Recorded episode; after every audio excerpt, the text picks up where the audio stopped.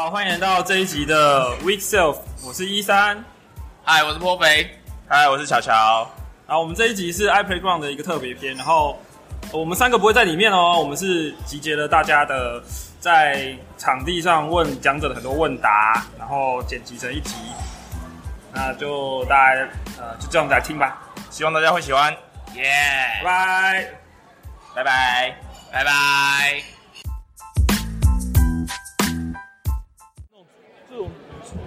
这种智慧语数法其实都没有那么智慧，它其实全都是它它全都是几率的结果嘛。然后你说，其实你做某训练，你都是几率的结果。只是说输入法它通常是个用个比较直接算直接算好的一种一种 language model。那其实你直接去像无论是什么上拼音什么网网络上面都可以找到都可以找到这方面 source code。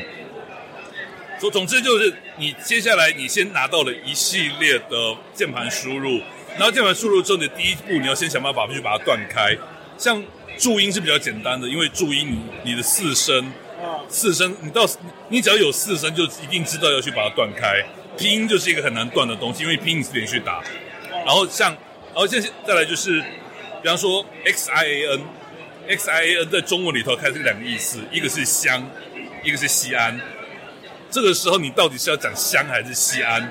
基本上你就要透过那个前后词的那个东西去做判断。所以，呃，所以你，呃，我我们大家都错过了。我在想说，走那么多人，我我怎么知道大家为什么要错过了？因为这是下一期的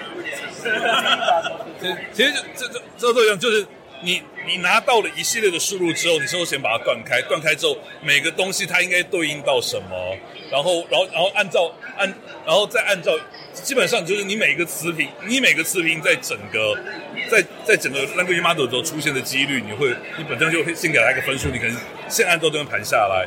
那这东西叫做 unigram，但是 n gram 的话就代表说我在某个词之后，什么东西的出现的几率会更会更高，所以这就是说那个几率还会跟着前前面的词跟后面的词，然后再去改动，这个东西叫做 unigram。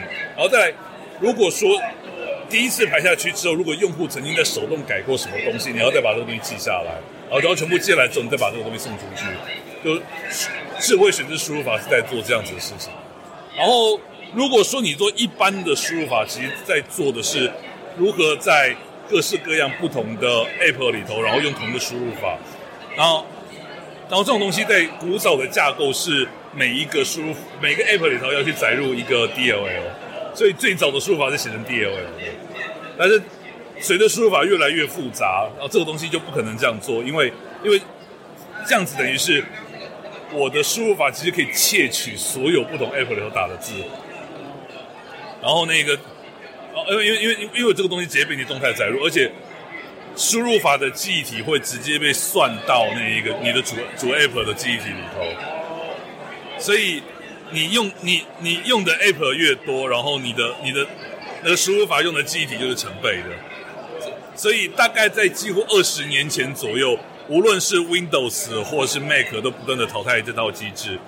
Windows 比较早淘汰，大概在二零零一年的时候，他们在做一个东西叫做呃 TSF，就是。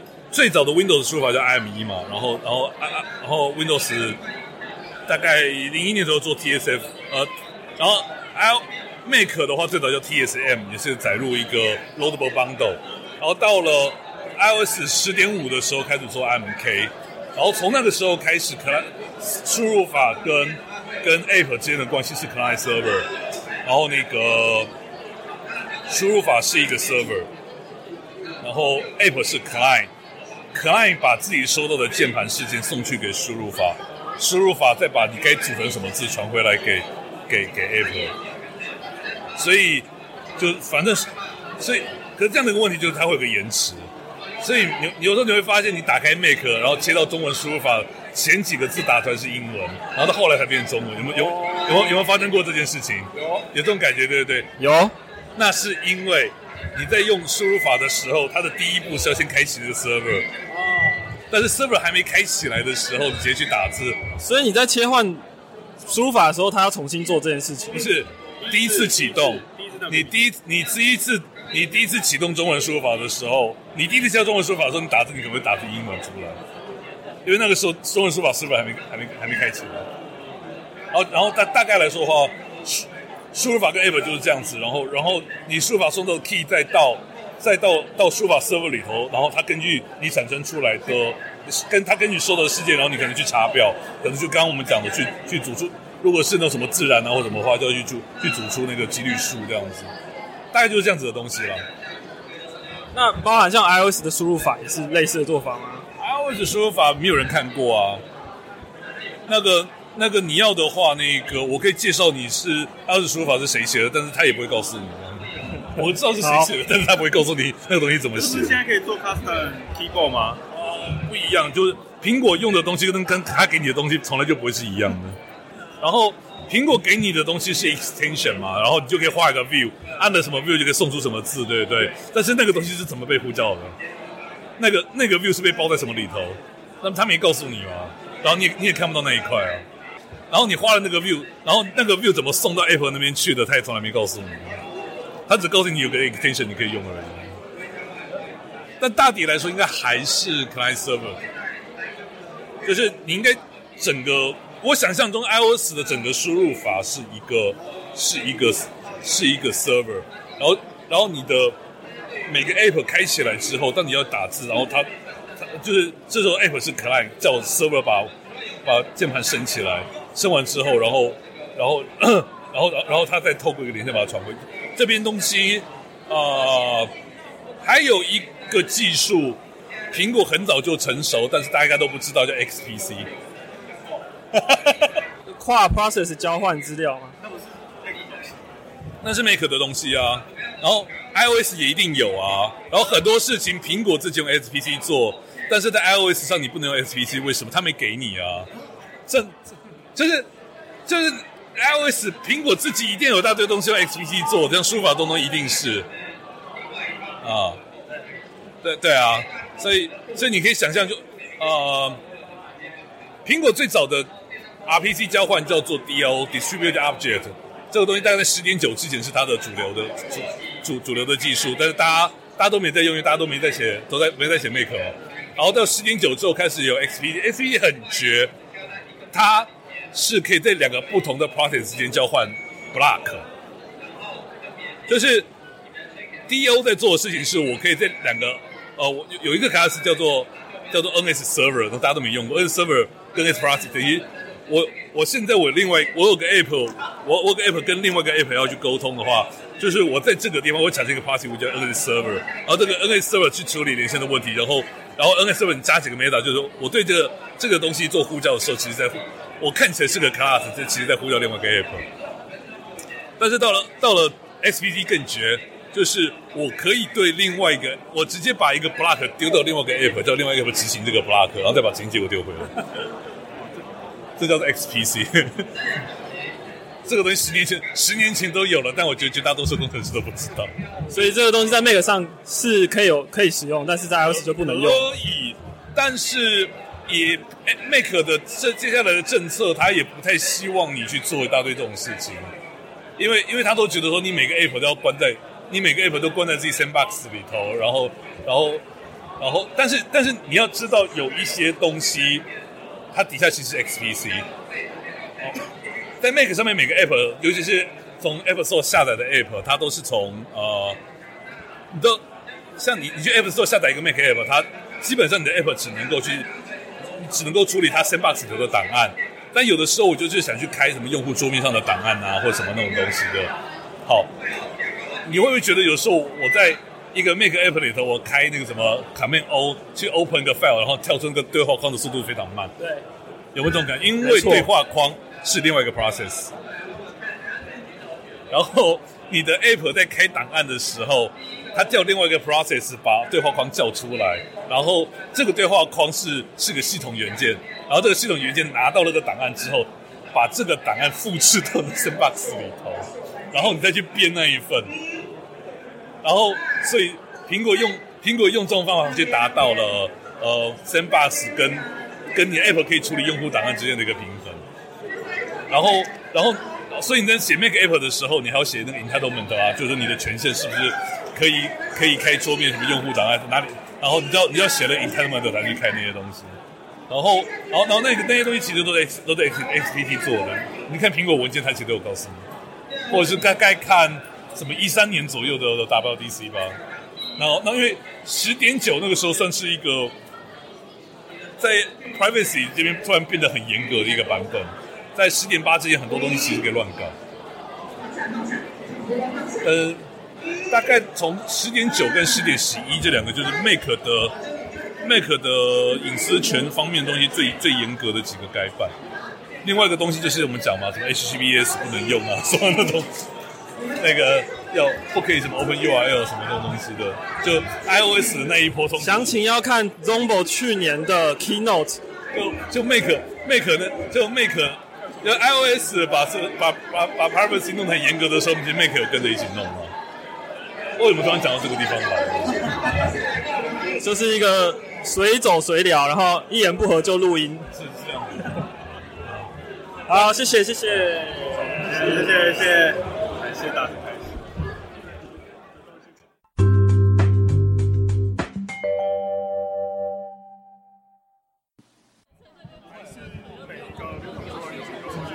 都有一个他在不同每实作上的想法，我会觉得是每一个 feature，每一个 feature，或者是你说每一个 module，看你看你怎么去定义，它会有一个。举例来说，我要让使用者输入他的账号密码登录，这样是一串流程。对那它就有一个这个 coordinate for 这个 flow。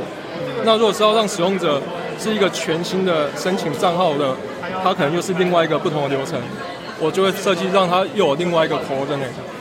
那我们如果就以注册账号作为一个例子好了，就是好，假设第一页就是要先取账号密码，嗯。然后第二页是编辑个人资料，嗯，好，举例，那这样子的话，你在第一页账号密码就是打完 API 嘛，然后你要开始编辑个人资料的时候，你这边的呼叫这个 router 或者是口令的 interface 大概会长怎么样？呃，一开始都是你先 init 一个 coordinate，OK，然后 coordinate init，并且它是 on view control 的。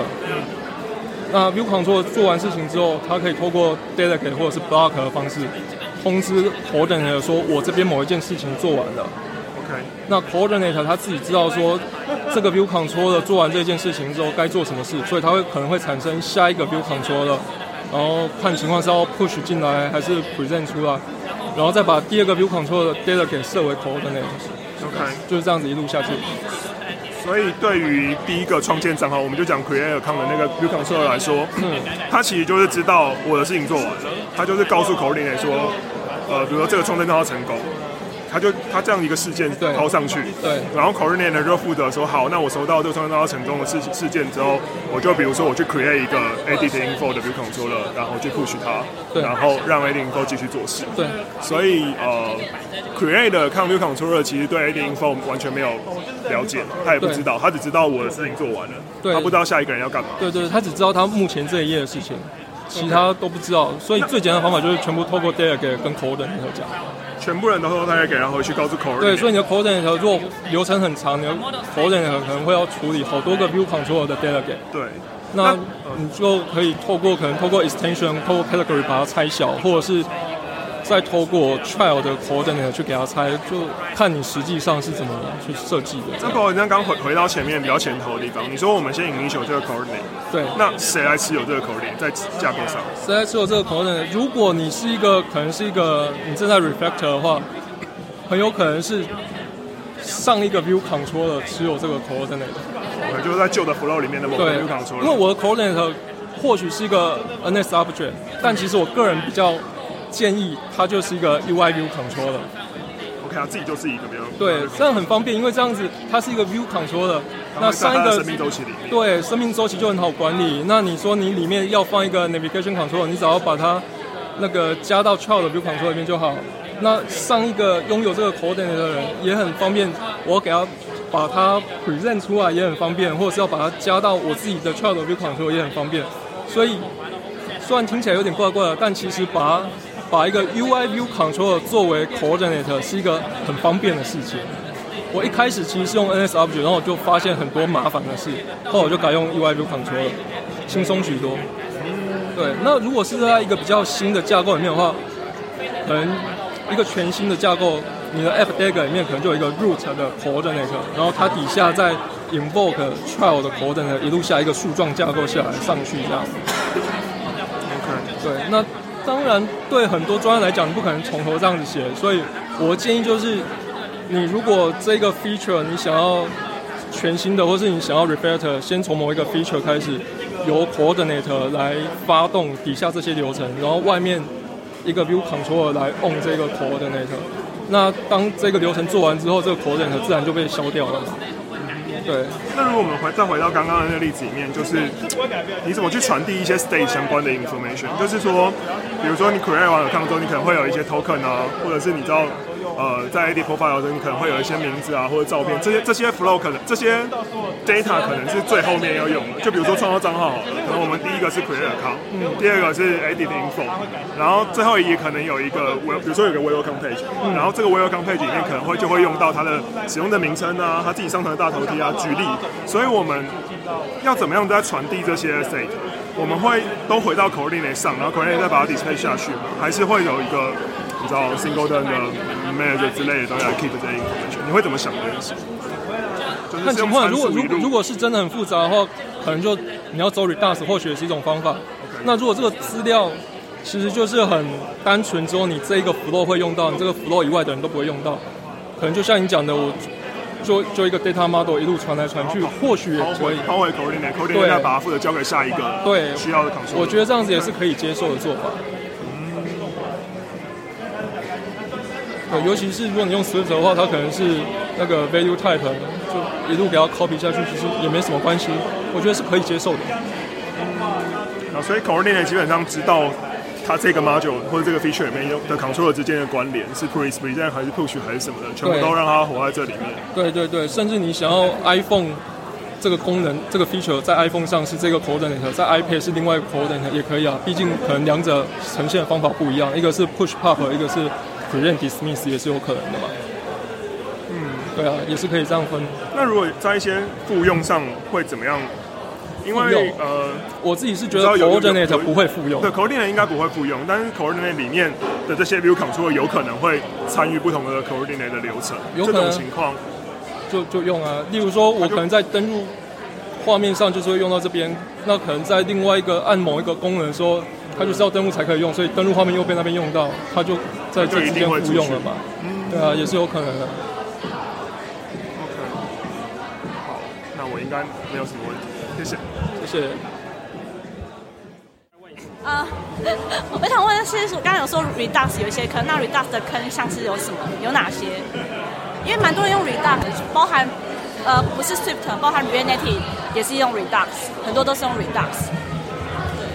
的坑有什么？举例来说的话，state 它是被 store 所拥有的。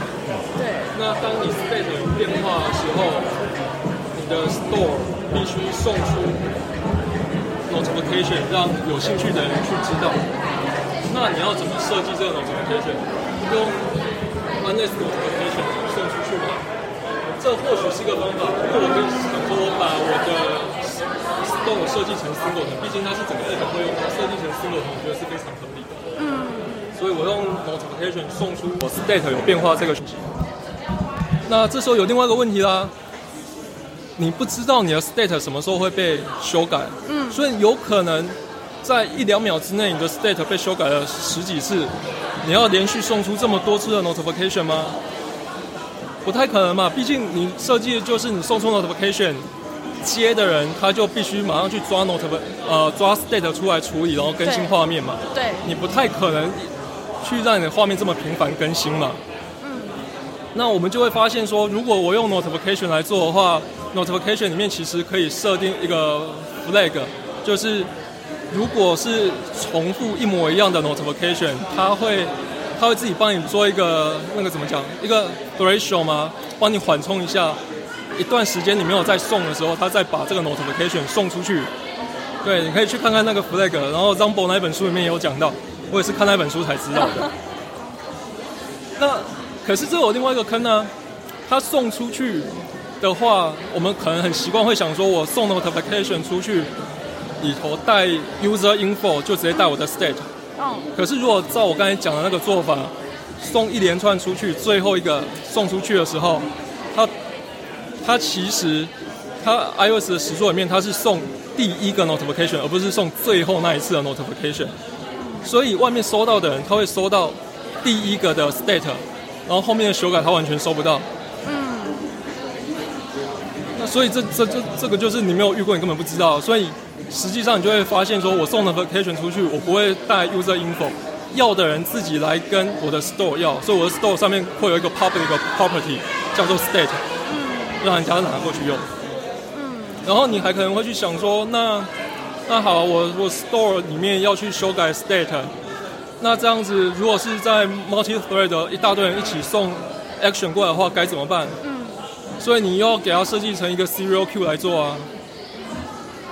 然后还有像什么东西，像像传原本的 Redux 里面，reducer 它的定义是一个 pure function，我不知道你们有没有看过，reducer 定义是一个 pure function。它 pure function 它是怎么定义的？它的 input 是目前的 state，还有 action，它的 output 是改过的 state。那我们是自然而然会想要怎么做？既然 state 它是 pure function，所以根据我们在 Redux 文件里面看到的方法，根据我们从 JavaScript 那边偷来的概念，我们应该要在 Reducer 里面先 copy 一份新的 state，然后去对这一份 state 做修改，再传出去，这样才可以。对。那实际上你要怎么做呢？最简单的方法，你可能会让你的 state 符合那个 codable 或者是 Objective C 叫做 NS coding 这些东西，然后你就很粗暴的你去给它那个 encode 它 decode 它，这样你就可以产生一个一模一样，然后可是是全新的一个 object 出来，听起来很美好。后来你就会发现，我做这个动作会耗掉我零点五秒，是完全不可接受的。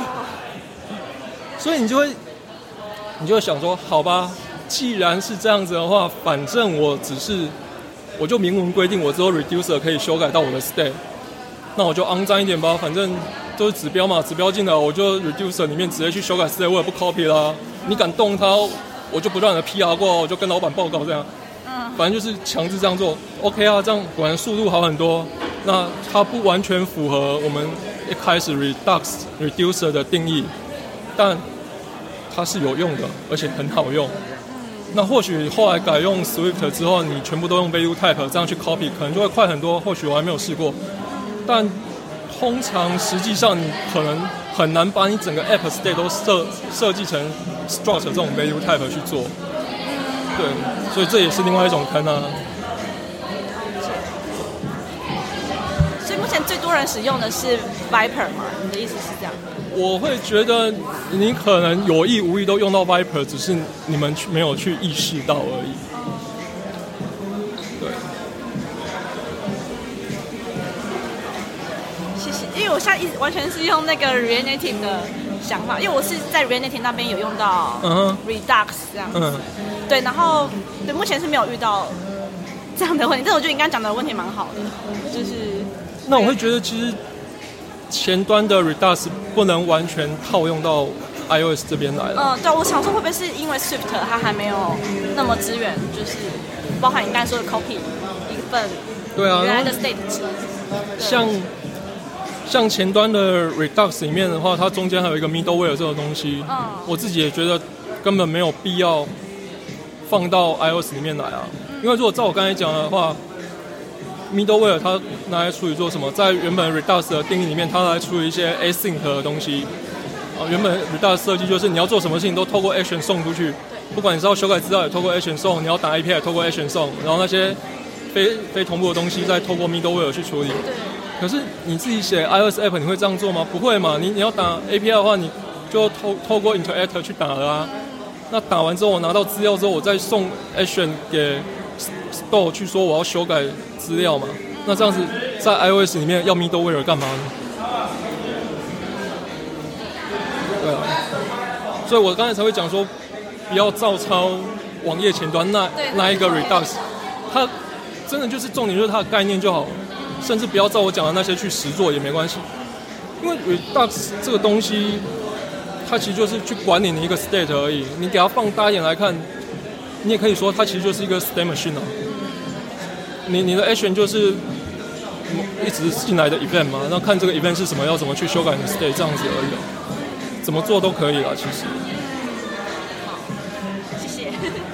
插话问一个比较 basic 的问题，哎因为我没有真正用过 Redux，、嗯但是在 Redux 里面讲的这个 state 是一个 app 只有一个 state，我自己偏好是这样，但是有的人会觉得我 state 很大的时候，我可以把它切小，也是可以。我没有这样做，但我觉得也是可以的。如果一个 app 一个 state 的话，这个 state 里面其实就会包山包海，是一个很大的 structure，可以这样很大的结构，对不对？对，所以你要怎么去设计你的 state，哪些东西要放在里面，其实又是一个需要考量的问题。所以 Redux 真的不要轻易，没必要真的不要去用它了，因为你要设想想好说有哪些东西要放进去。那如果你这是这是一个旧专案的话，你要怎么跟你旧有的功能合作？对，那你要把资料放进去之后，你首先要想说哪些资料该放进去，那再来就是这资料要怎么设计。例如说，在 Redux 它的官方网页就讲，你的 state 至少要经过经过那个 first normal form 一阶正规化。对你不能完全纯纯 blob 在里面，你要透过透过 index 去存取才对啊。对，那你要怎么把它做好一阶正规化，又是一个大问题嘛。那如果要搞得这么复杂，我干嘛不要直接去用 Core Data？其实 Core Data 也可以做成 Redux 啊，你把其实也是可以啊，没有人说不行。对啊，我我我自己的使用经验的话，我我我我们的我我碰过的大部分的专案结构，其实都比较像是我们有 N 个 singleton 的 manager，然后每个 manager 里面其实就呃它那个那一块的 data 或者 state，嗯。某某种角度有点像这样，就是说只有这个 manager 可以去 modify 它 related 的 data，然后然后所有需要的人就是去去这个 singleton 拿这个 state。那我不太理解，就呃我我我在想说，对比到 Redux 的想法，是不是有点像是我就没有那么多独立的 singleton，我就是只有一个，然后我需要什么东西，就都从这个 state 去 transform 成我需要的东西，是有点像这样的感觉。我觉得是有点像这样。可是如果你的 state 不需要整个 app 共用，不需要这个 feature 跟那个 feature 共用，不需要这个页面跟那个页面共用，那其实你用 Redux 意意义不大。照你原本那种做法，每个每个 feature 每个 flow 有自己的 state 在那边，我觉得就已经很够用了。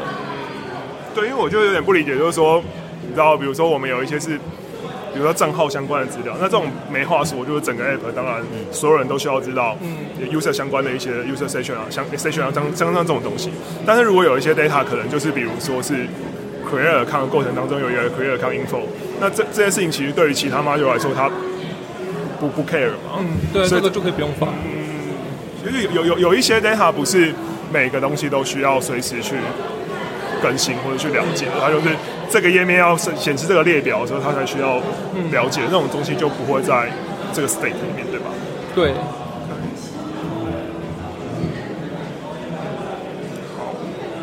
那像我们之前会用到 Redux，其实是因为这样，我们是一个怎么讲一个 social 的 app 嘛。我们主要就是有两大功能，第一个功能的话是让呃这个 app 的主人呃艺人他在他自己的 main feed 上面 po 文章，po 很多东西，然后有很多使用者跟他互动留言。然后第二个是使用者粉丝他们自己的那个页面，就是两条 feed，然后他们可以去用，所以就会发现会有很多使用者的资料必须要两边同步。例如说我我送给这个使用者一些东西啊，几颗星星啊，或者是做什么啊点数要更新啊，资料要更新啊，或者是说我在这个使用者这篇文章底下进进去之后留言啊，那我进去留言之后，外面这篇文章显示的留言数要更新啊，就是这种东西需要每个页面一直在更新，然后整个 app 都会用到的，所以我们会发现这样子管理起来真的是很痛苦，所以我们才毅然决然决定要改用 Redux 来做。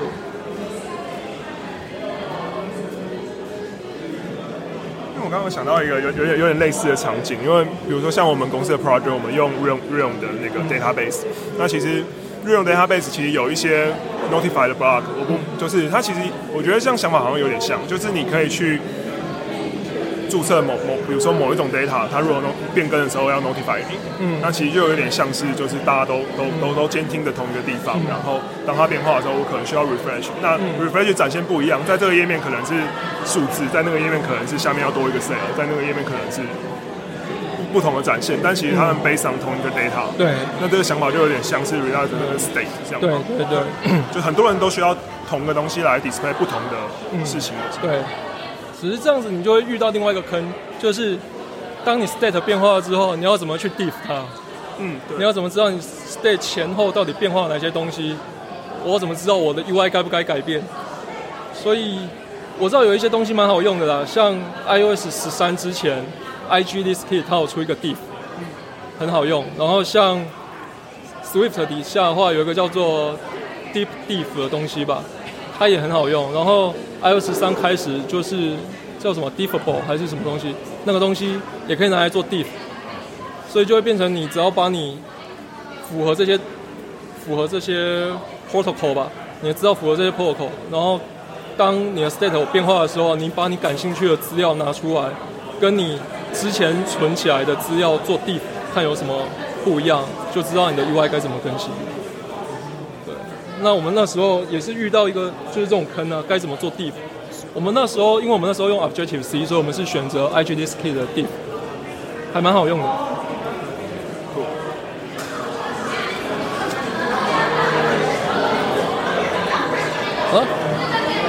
不要看我啊！我要问的问题都在 Weekself 已经问过了。我我其实因为我刚刚没有在一零一，我已经听过 Nelson 的 rehearsal 了，所以我有点好奇，各位听众朋友多少人是今天因为听了 Weekself 才知道这一场 Newson 的架构的这个？我这个问题啊已经结束了，好，所以我们这边要清场了，对。谢谢谢谢。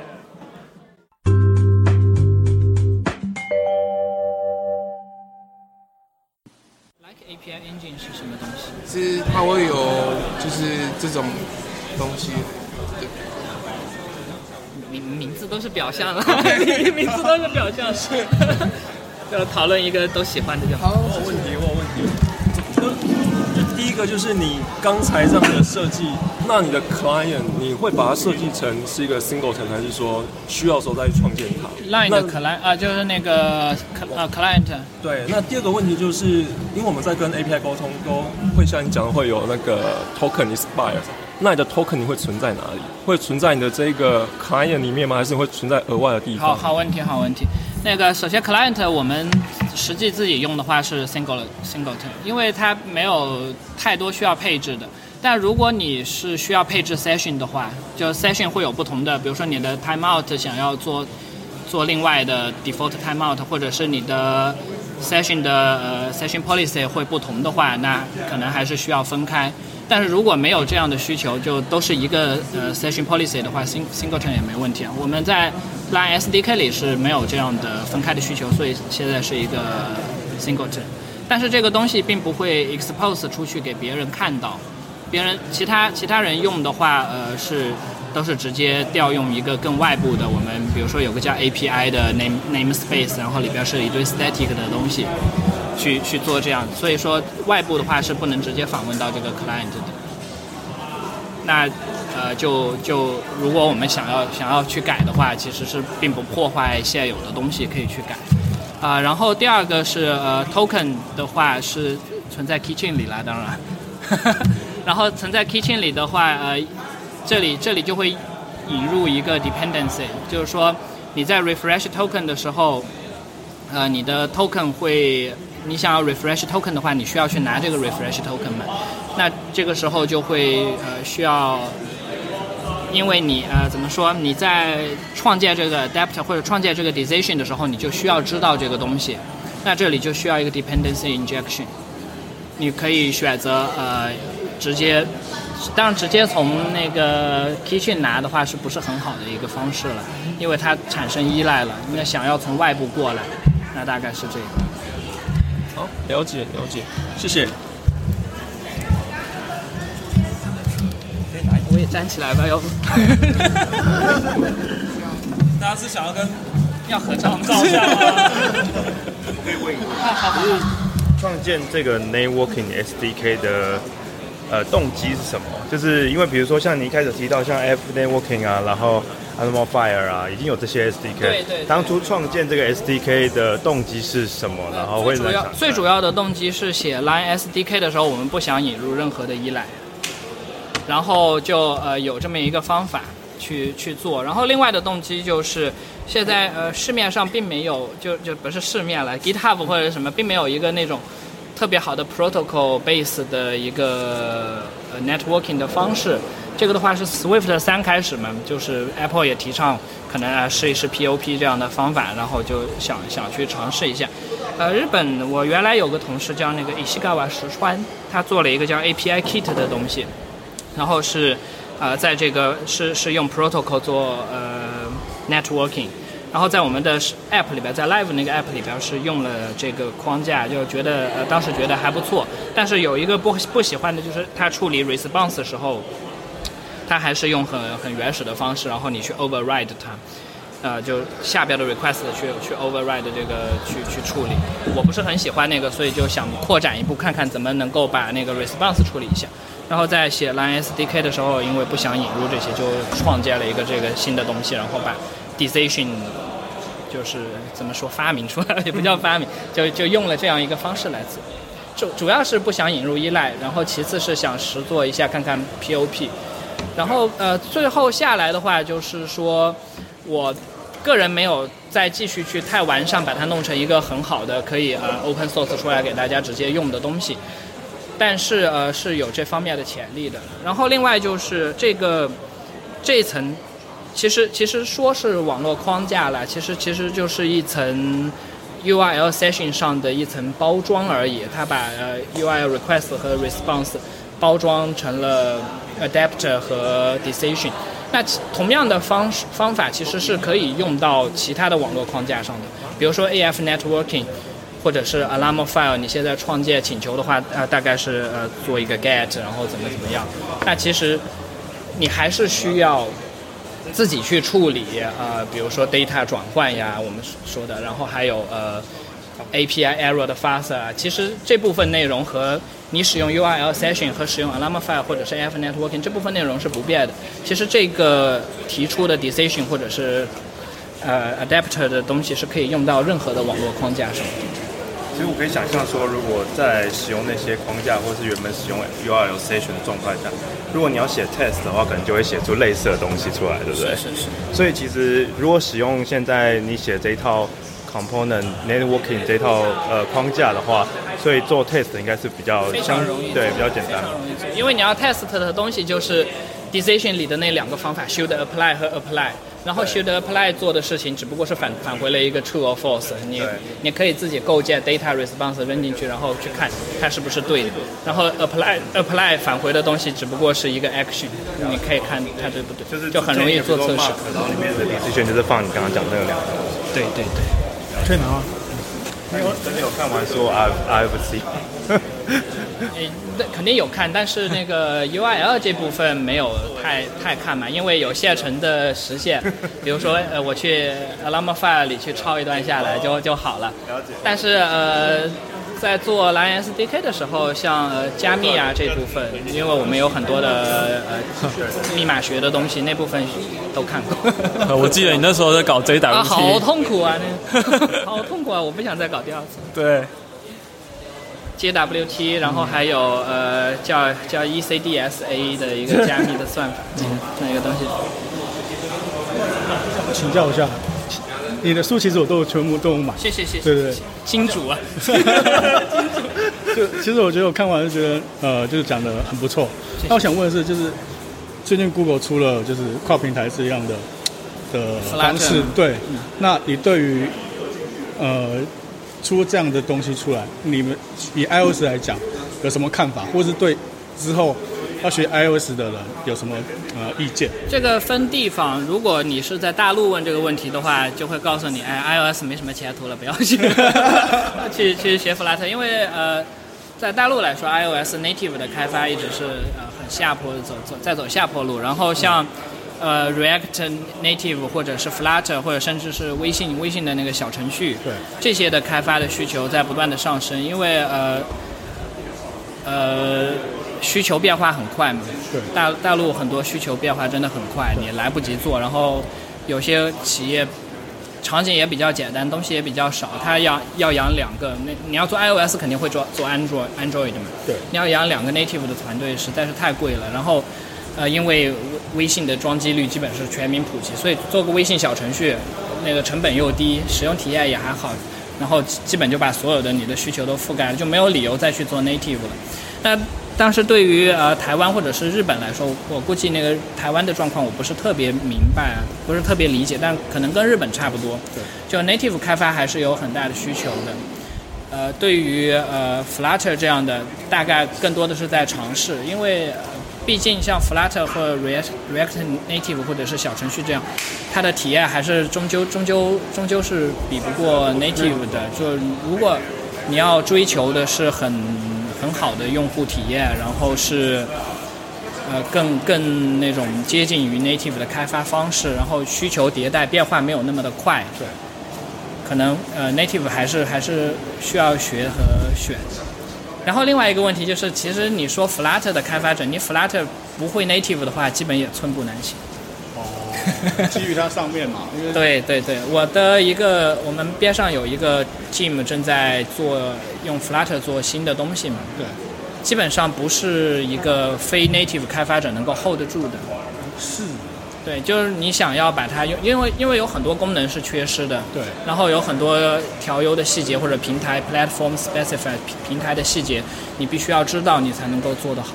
所以说，基本现在现在也都是 native 的开发者说，哎，native 的市场好像有有变窄，然后有一个 cross platform 的诱惑，然后，哎，我们来看一看 Flutter 能不能做去去尝试，这样的 case 比较多了，在这边的话。谢谢谢谢，我还有第二个请求，可以拍照吗？可以可以。以。后你出的书，我一定买。谢谢谢谢。谢谢。可以买了，我全买，已经买买完了，我买完了，已经买完了。其实我也全买。书有买吗？没买书不合照。回家买，回家买，回家买。一、二、三，后面有点逆光，你看一下可不可以？好，没关系，没关系，谢谢，谢谢谢谢。原来是做 refactoring 啊，我还以为是听了 network 的东西。refactoring 基本其实我觉得这从中学到蛮多 refactoring 的技巧，是吧？谢谢谢谢。要要有测试，没有测试不敢做很多事情。对对。特别是特别是像呃 model 这一块了，因为 view 的测试很难写啊，view control 的测试也很难写，就很多时候就哎呀不想写了就不写。但是 model 和 networking 这这这层的测试能写最好还是行。但我觉得长期受益的，对对，肺腑之言一定要写。对，就是觉得刚刚主要学到一个，就听到了一个说，就是把一些像像你刚刚最后讲，就是把一些 imperative 叙述式的东西，把它转换成声明式的东西，或跟 protocol 组成的东西。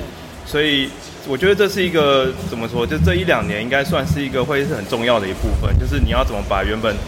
这些东西转换成更好测试、更好组成的东西，因为毕竟也是走向这样嘛。对，减减轻心智负担，主要主要就是当你要 manage 的东西状态或者资料越来越多的时候，你人肯定会出错的。然后你想想想尽办法把你的这个负担给减下来的话，你的代码就不会出错。不仅是不只是网络啦，很多其他的地方都可以用类似的想法去做。我想到可以一个可以问的，就是说，呃，不知道你在就是写代码的过程中，就是大概到怎么样的程度，你就会开始想说，呃，是不是这边可以从，就是你你我们刚刚有说要先思考嘛，然后重构之类，那你大概是什么程度的时候你会做思考这个动作，然后来抽象化？一开始就会做啊，这这个的话是看你的，还还是跟经验有关系。你如果写的。多了的话，你就会一开始就会想着，哎，这这样这样写好像不太好，然后就开始做。但更更多的时候是你你并不知道这样写不太好，特别是对于呃比较 junior 的来说，他他就一路就这样写下来了，然后因为因为没有实实际踩过这些坑，没有痛苦过，就不知道有这样的这种。还是还是跟经验很有关系。那你会一开始就直接用 TDD 来进行计算吗？呃，与其说 TDD，不如说一边写一边一边写测试一边写代码。因为你 TDD 以后，可能编译不过去，你也很痛苦了，对不对？所以说就是啊，写好了一个地方就赶快开始写代码，就千万不要就开始写测试嘛。写好一个地方赶快开始写测试，就千万不要把呃测试放到啊说，哎我先不写测试了，我写完再再再再做吧。最后一定很难写测试最后一定很难写。TDD 的好处的话，就是给你强制给你一个思考的机会嘛。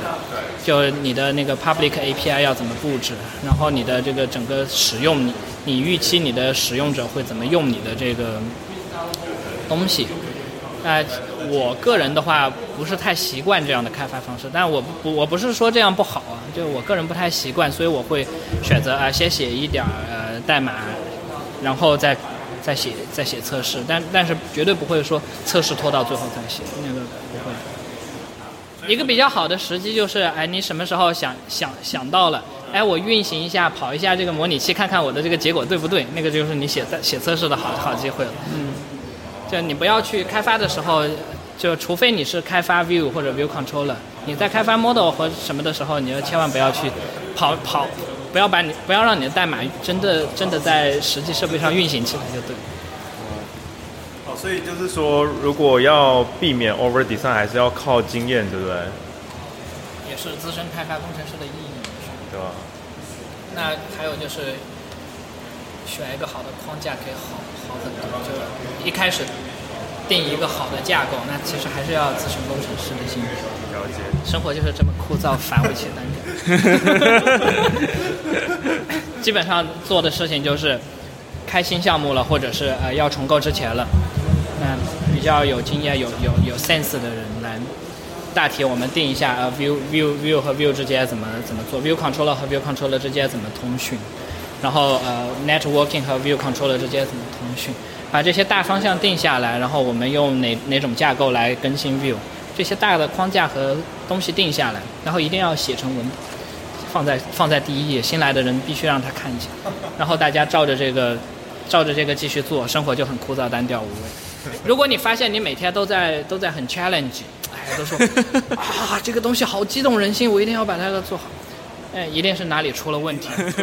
生活不是每天都很 challenge，生活不是每天都很都很都很 exciting。简单，所以就觉得啊，就是这样子很简写的，因为写的很 好，所以东西都很简单，就很枯燥。如果对，如果你生活每天都很 exciting，就就说明哪里有问题。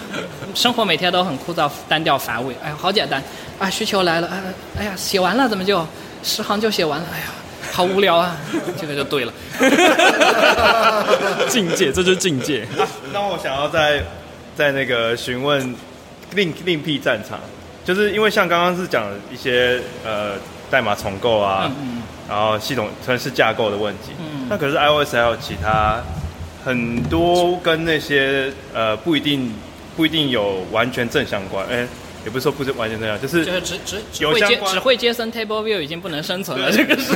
比如说呃，app 耗电量，然后 cost start time，然后 build time，performance，然后有那个什么响应时间太长这种，像类似这种问题就是很多。对，那这样的话大概我说就像 line 也有在处理这些问题吗？有有，build time 之类的。呃，已经不用 Xcode 了，已经扒扒走了。啊啊，真的，你们也是用别的别的那个？Xcode 不行，限制有点多，然后很多呃，它的 cache 做的也不是很好啊之类的。耗电量什么的话，其实没有做那么那么多了啦，因为本身一个聊天 app 嘛，也没有那么多 说耗耗电，这样也不一般。一般只要你不乱做事儿的话。你 follow follow Apple 的 rule 的话，也不会有太大的问题。然后具具体问题的话，要具体具体说，太笼统就一大块。就是我会说有没有遇到特别难处理的，比如说我在 Line 里面的话，人人多多太多人一起 work 就就本来就会遇到这样。就就最最大的最大的挑战不是代码，是不是？是人，要转成那个最大的挑战不是代代码，不是没有什么太大的挑战，是怎么协调这么多开发者一起是最大的挑战。然后的话，那你们会很严格规定，比如说呃一些规则或是 guideline 之类的东西吗？会有一些辅助工具去检查嘛，像 Danger 啊之类的，你知道 Danger 吗？大概我们我们有在用，我们有在用 Danger 对。会有一些呃强制的检查规则，但是你要说呃硬是什么，哎呀，在后边拿个小鞭子抽着你说啊，你必须这样写，这个没有，这还是相对比较自由的。没有，我想问，刚就是那个刚刚那你提那个框架里面啊，如果要做 exponential bake off 的话，算算算什么？要就是什么叫 exponential？就是就 retry 的时间会，对，就是随着指数的 OK OK OK。嗯这样怎么加、啊？感觉好像还要再多个什么 schedule 之类的东西在里面。还是没有，只是稍稍微聊一下啦，就基于你的东西的。我很喜欢这个题目。什么很喜欢的题目？很喜欢吗？喵神。没有，我开始写网络的时候，就是喵神，因为最最一开始这个这个概念以前就写过了。我开始写网络框架的时候，就有看过他的写的东西这样子。因为里面的 retry 是直接就 send 一个 request 的嘛，对不对？对，send 一个 那什么。可是你可以把它做成一个 decision 吗？做做成一个 decision decision 去去延迟的，就开个开一个开一个 dis 开个 dispatch sync 就。因为因为 decision 返回 decision 不知道你有没有注意过，那个 decision action 是在一个 closure 里边的，它不是同步的。嗯对。那就是你在里面的调这个 decision 的时间往后推就好了，应该。我想。可是这样只能再做一次的，是吗？还是没有可以做很多次的？Continue with 是有一套新的 decision 的。哦。你可以，比如说你 你发现了呃，当前这个 decision 是要呃 retry，然后有一个就 retry decision 有一个 delay，当前的 delay 是这么多，然后剩余的次数是这么多。那检查一下，然后你创建一个新的 decision，、然后次数减一、delay 加多少？哦对因为 decision 然后再 continue with 这个 decision，你的 decision 是可以换掉的。对，其实还蛮简单的。但是你那个延迟的时间是根据你 retry 的时间去算出来的。是根据你上一个 decision 过来的。对，你就是要要要传下去，对传下去怎么定那个时间。唯一的问题是你如果 retry 次数，比如说太多了爆站了，因为因为这个是哦，对，有可能会不停不停的开 dispatch queue。那那像那个呃，这个框架要怎么结合？像新的那个 combine framework 这种啊，本来本来我想讲的这个，但是但是没有找到特别好的方法，就是呃，结合 combine 是是没有了啦。本来想讲的是怎么把这个框架的做法，就把把把它弄得像 combine 的那个写法一样，要 map 一下，因为因为这个 data map data map 和那个 combine map 其实是很像的，只不过就是把那个 data 换换换成另外的东西。然后是不是就可以哎？如果我这个写 map 的时候，我可以加一个那个 data mapping 的 decision 到那个 decision list 里去，这样我以后换成 combine，我就我就只我就 map 就还是 map 我不变了，我就要把前面的东西去一下，我就换成 combine 的东西。那后后来啊、发现有点问题，很多地方绕不过去，因为 combine 整个是个响应式的东西嘛。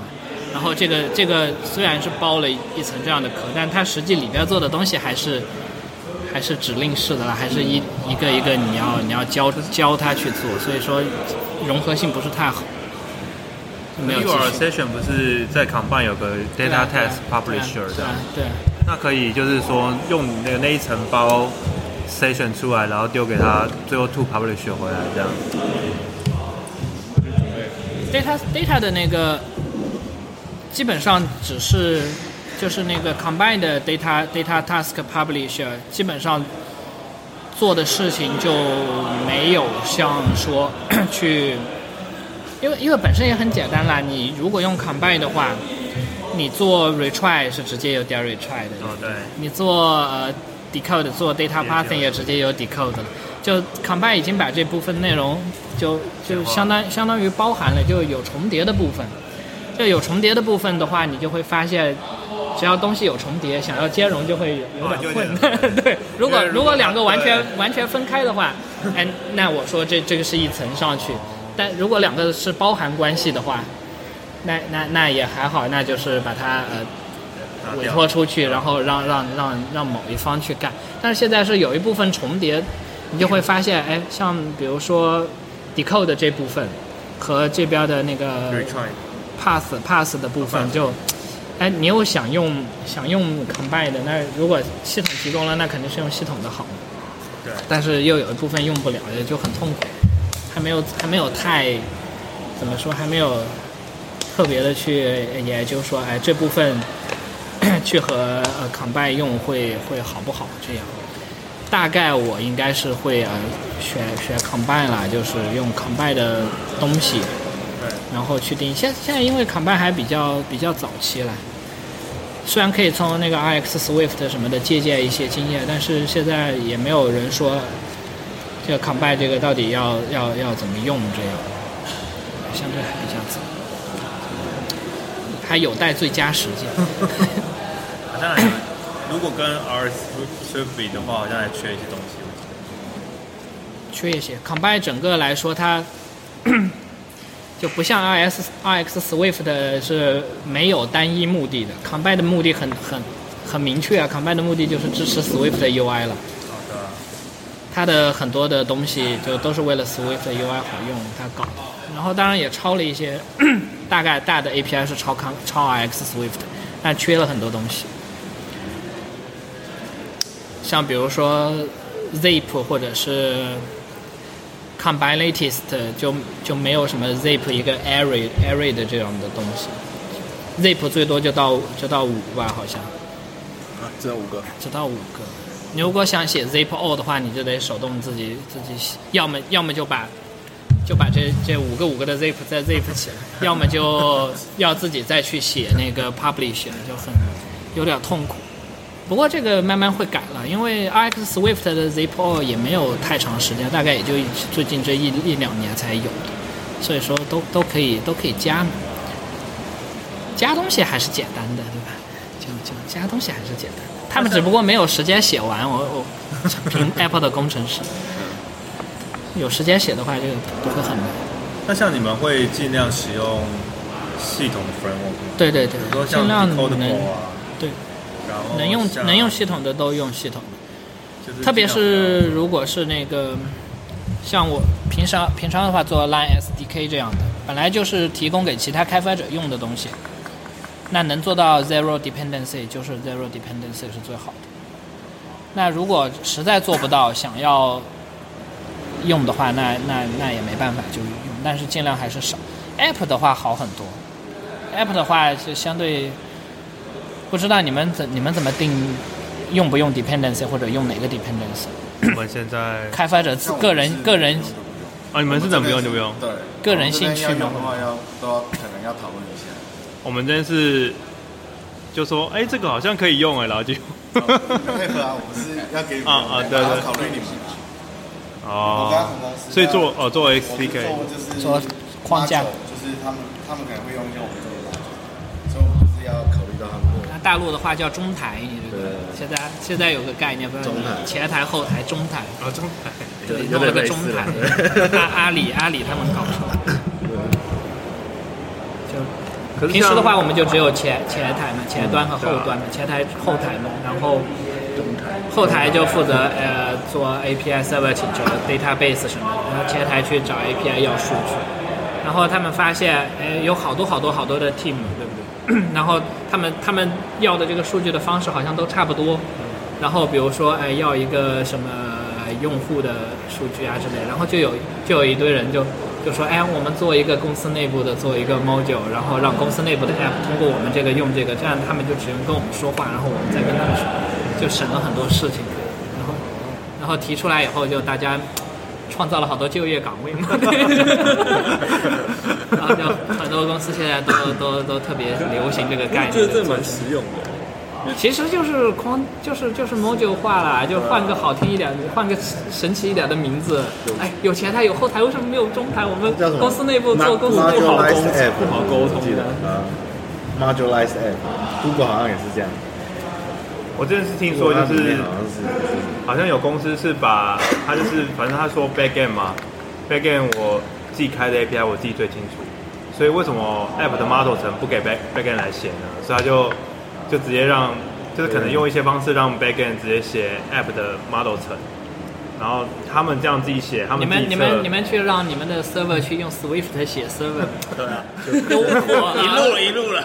就就妥了，就妥绝对没有 bug。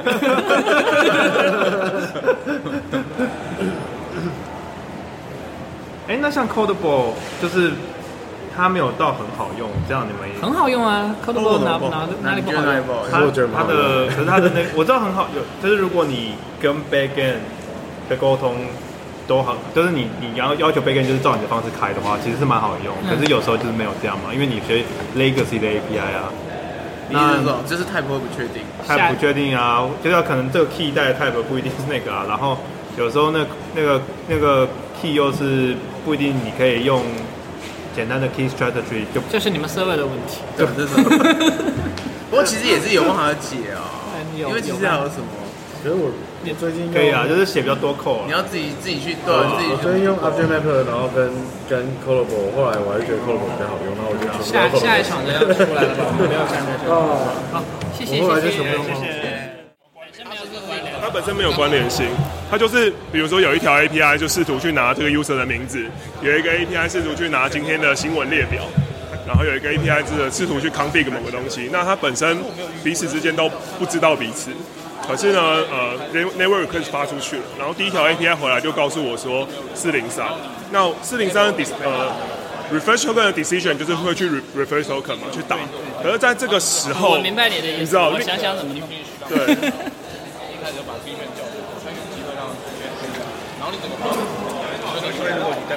因为在 Line Line 我们做的话，基本上呃 API 请求还是比较节制嘛，就是说不会有这这这样的这样的情况的话，可能三个 API，那我们把它 zip 一下一起发出去，然后回来。我们尽量同整，就是不要有人偷偷的想打就打，然后就是这个页面或什么需要什么请求就一起处理这样子。对啊，这样的话对你们的那个 resource 也会好一些。如果你们能够做 batch 的话，API batch 的话，做 batch，因为因为你不同的，比如说一个页面啊，你对应三四四五个 API 出去的话，server 的压力也会比较大。然后另外一个的话就是你做一个池子了，嗯，我们现在应该是比较可像是能可能就是做个池子，有一个 Q 然后我们现在是有一个 Q，然后比如说是不是有新地府了？什么东西？其实其实池子，其其实池子和 zip 是一个意思，一个意思。zip 就是个池子，就是你因为 request 进来都先放在这个池子这样的感觉。就 response 进来哦，response 对不起，response response 进来都放到池子里，然后这三个都 OK 了，因为你不 OK 的话，你的页面也出不来。你现在的话就是，比如说你一个页面有三个部分，发了三个 request 出去，这个回来了，你就这个页面先刷新刷新了，对不对？是是这样一个但是有有有的时候，我们的一些 API 请求，它可能真的没有，它没有真的没有关联性，可能就是哦，举个例子，就 App Launch 的时候，App Launch 起来的时候，可能有很多事情要梳理，然后可能有不同的 API 要去拿一些 configuration。呃，理论上是不该有不同的 API 去拿 configuration，可是事事实上就是我们现在 encounter 这样的情境。那最简单的就是你再加一个 re request 去问 token 还有没有效，没有效你就先 refresh 一下，然后再去做这些事。OK，但是这样的话又引入了更多的复杂度，对对对，这也也不太好。大大概大概理解，就是我建议这这种情况，反正就是你做一个做一个池子，做一个做一个做一个 zip 的池，也不是 zip 的池，就 response 的池子回来。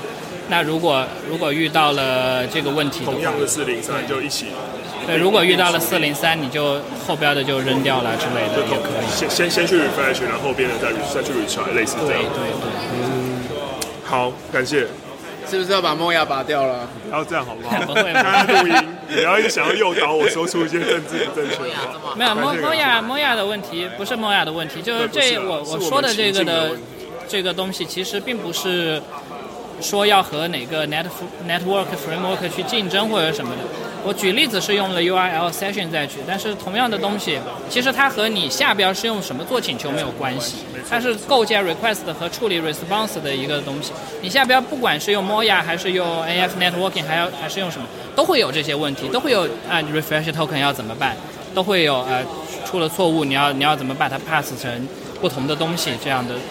所以说这层东西只是一个下标 network 的一个一个上上标的一层，你可以把它放在 URL session 上，也可以把它放在 Alarm 像 Alarm 我 file 上，也可以把它放在应该会去。想一下关于 decision 的部分，因为我觉得 decision 的 handle 真的会让它简化很多。然后，就算我们刚刚讲的这种很奇奇怪的 case，其实也是可以用某个 decision 去对，应该应该是有。对，仔细想一下，可能会有会有好的 decision，比如说这个 decision，但肯定的是这个 decision 可能要持要要持有这些其他地方它过来的。就有这种状态，可能要在某个 singleton 的对，状态，或者要持你你可能你可能需要，比如说创建 request 的时候配置一下，配置一个单独的 decision，说，哎，我这个 decision 现在是要等着一二三四五这五个 API 回来以后，然后我来 check 它的状态，他们需要共用一个同一个 decision，大概是这样。感谢感谢，这样这样我听得懂，谢谢。欧亚它就是直接加一个 prehandle 了，让你塞 cro 流进去哦。反正其实这这条件蛮复杂，你觉得那边就变了一大团。就不要在 pre request 那边处理这件事啊，在第一个 response 回来都在处理。我想法是这样。耶，我们有新工作了。再说再说，有很多事可以做，感谢。谢谢谢谢。没有开源的打算啊，就因为花的时间有点多，然后可能对于实际能够改善到多大的地步，因为大家网络网络框架这部分其实都已经很成熟了，只不过是呃一种想法，不仅是其实不仅是可以在网络框架上尝试一下，也可以在其他的地方来，就是通过 protocol 来把代码切成小块，好测试这样子做。最早的时候是打算哎，好好把这个东西写一下，然后 open source 出来，啊，精精力不太够，精力不太够。你可以，你可以交给你了，你你可以，我会帮你宣传的。其实刚刚看到 fork 一份吗？我本来以为已经 open source。没有没有没有，就有有有做一些初步的东西，但是真的想要做一个很好的网络框架库是非常非常困难的一件事情。要不然也不会呃，大家都用 Alamo File 或者大家都用 Moya 或者这样的。你看最最早 OC 的时代是基本是 AF networking，然后现在大家都是 Alamo File。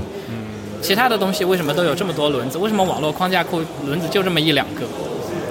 因为很难做，然后你一旦用它了、习惯了，也就没有大问题的话，你没有理由去换它。更多的是一种思想，其实。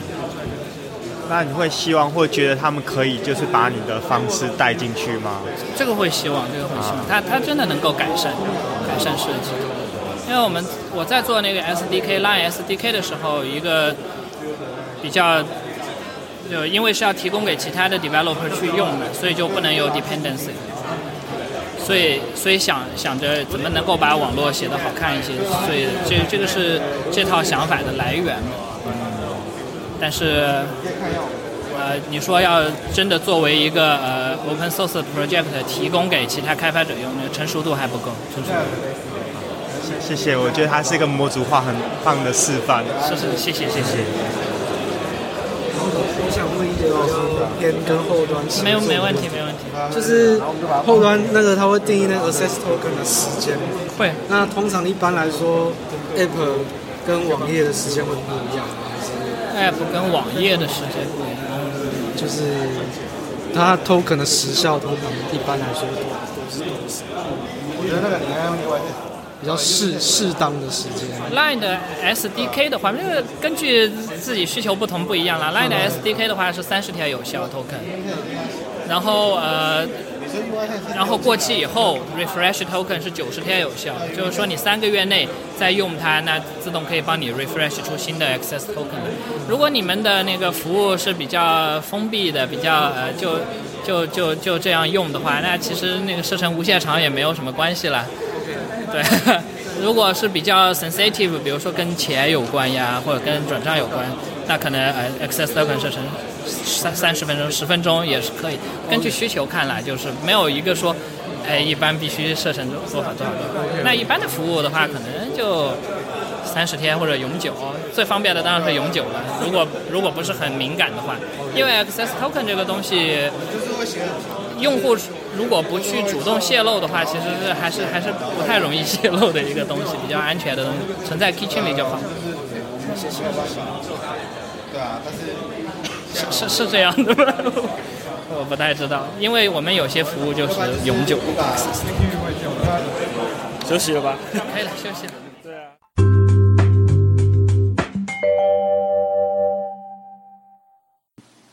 Hello，我是一三。听完这集节目，大家觉得怎么样啊？啊、因为我们没有办法把所有的讲者都集结起来，然后太晚想到可以用这种方式做，所以我们这次只有啊 z o m b o 呃 Newson 还有喵神三位的这个 Ask Speakers 的对谈有被我们记录下来，这样子。因为这一集的节目是由我来剪辑的，所以我最后有一些话想要跟大家说。呃，其实就是因为最近 iOS 十三上线了正式版，十三点零点一都上了，Xcode 十一也上了。然后我就看到有一些朋友在讲说他们遇到的坑，那我自己觉得是有点可惜啊，因为有些东西其实呃之前也有看到有人分享过啊，我也有转转发过哈，就是呃几件事情啦。第一个就是说，呃下载 Xcode 啊，我们很直觉会想到说去 Mac App Store 去下载，但其实这是一个比较呃可怕的方式哈。为什么这么说呢？因为 Mac App Store 有很多的缺点，Xcode 那么大一包，所以你有可能会在下载中途失败，或者说你在不想下载的时候，它就帮你更新了。OK，这都是有可能发生的。那另外就是，身为 iOS 工程师，我们其实很多时候，尤其像这种新的系统版本出来的时候，我们都会有交接的一个时期，所以我们可能要来回的测试不同版本的 Xcode。那我我觉得一个 iOS 工程师的电脑里面有三个版本的 Xcode 是不奇怪的哈，呃，就是可能是前一个正式版，比如说十点二点一，呃，十一正式版啊，然后再十一的呃下一个 beta 版哦，所以啊，什么方法呢？其实呃，在 developer.apple.com 斜线 downloads 斜线 more 这个网址呢，其实它有列出了历代所有的 SCO 正式版本，呃，包含最新的以及 beta 版，所以这个应该要从这个网址去下载，然后你可以用不同的呃档名来来区分，然后你记得在 terminal 要下 SCO Dash select。然后空格 dash s 这样的指令去切换你的 command line tool，这样就可以在一台电脑上有不同的 SCO 版本可以做一个切换啊、依照你的需要。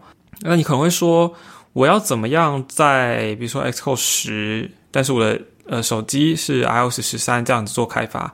那这个方法其实也是有的，而且行之有年，就是你把新版 Xcode 里面的一个叫做 Device Support 这个资料夹，呃，看你用 Symbolic Link 的方式，还是你用整个答案把它 copy 过来原本 Xcode 里面，呃的这个方式哈，反正呃一定有办法可以把旧版 Xcode 去呃至少跑起来这个 debug 在新版的装置上面。那这个我觉得比你直接上最新版的 Xcode 来的安全，而且来的重要，因为啊、呃，像今年。啊、，Apple 出了 Xcode 十一，但他说啊，二零二零年四月的时候，我们才需要把这个呃系统升级上去，呃，应该说送审啊，才有需要要求是 S Code 十一，所以在那之前，我们其实可以逐渐的把我们开发工具过渡过去，但是不急着现在哈，因为你现在上升上去，你可能会有很多 iOS 十三立刻马上就会看到相容性问题，比如说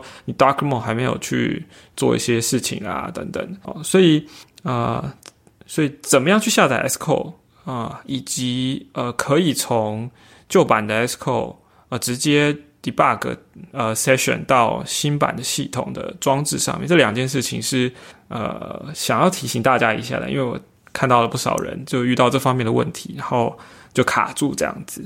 对，那这就是呃我一个人录的时候，呃可能会比较常去涉猎到的方面，就是一些跟时事有关的东西。对，那就是今天的节目就到这边。那也非常谢谢我们这个韩语同学呢，就是捐赠了一台。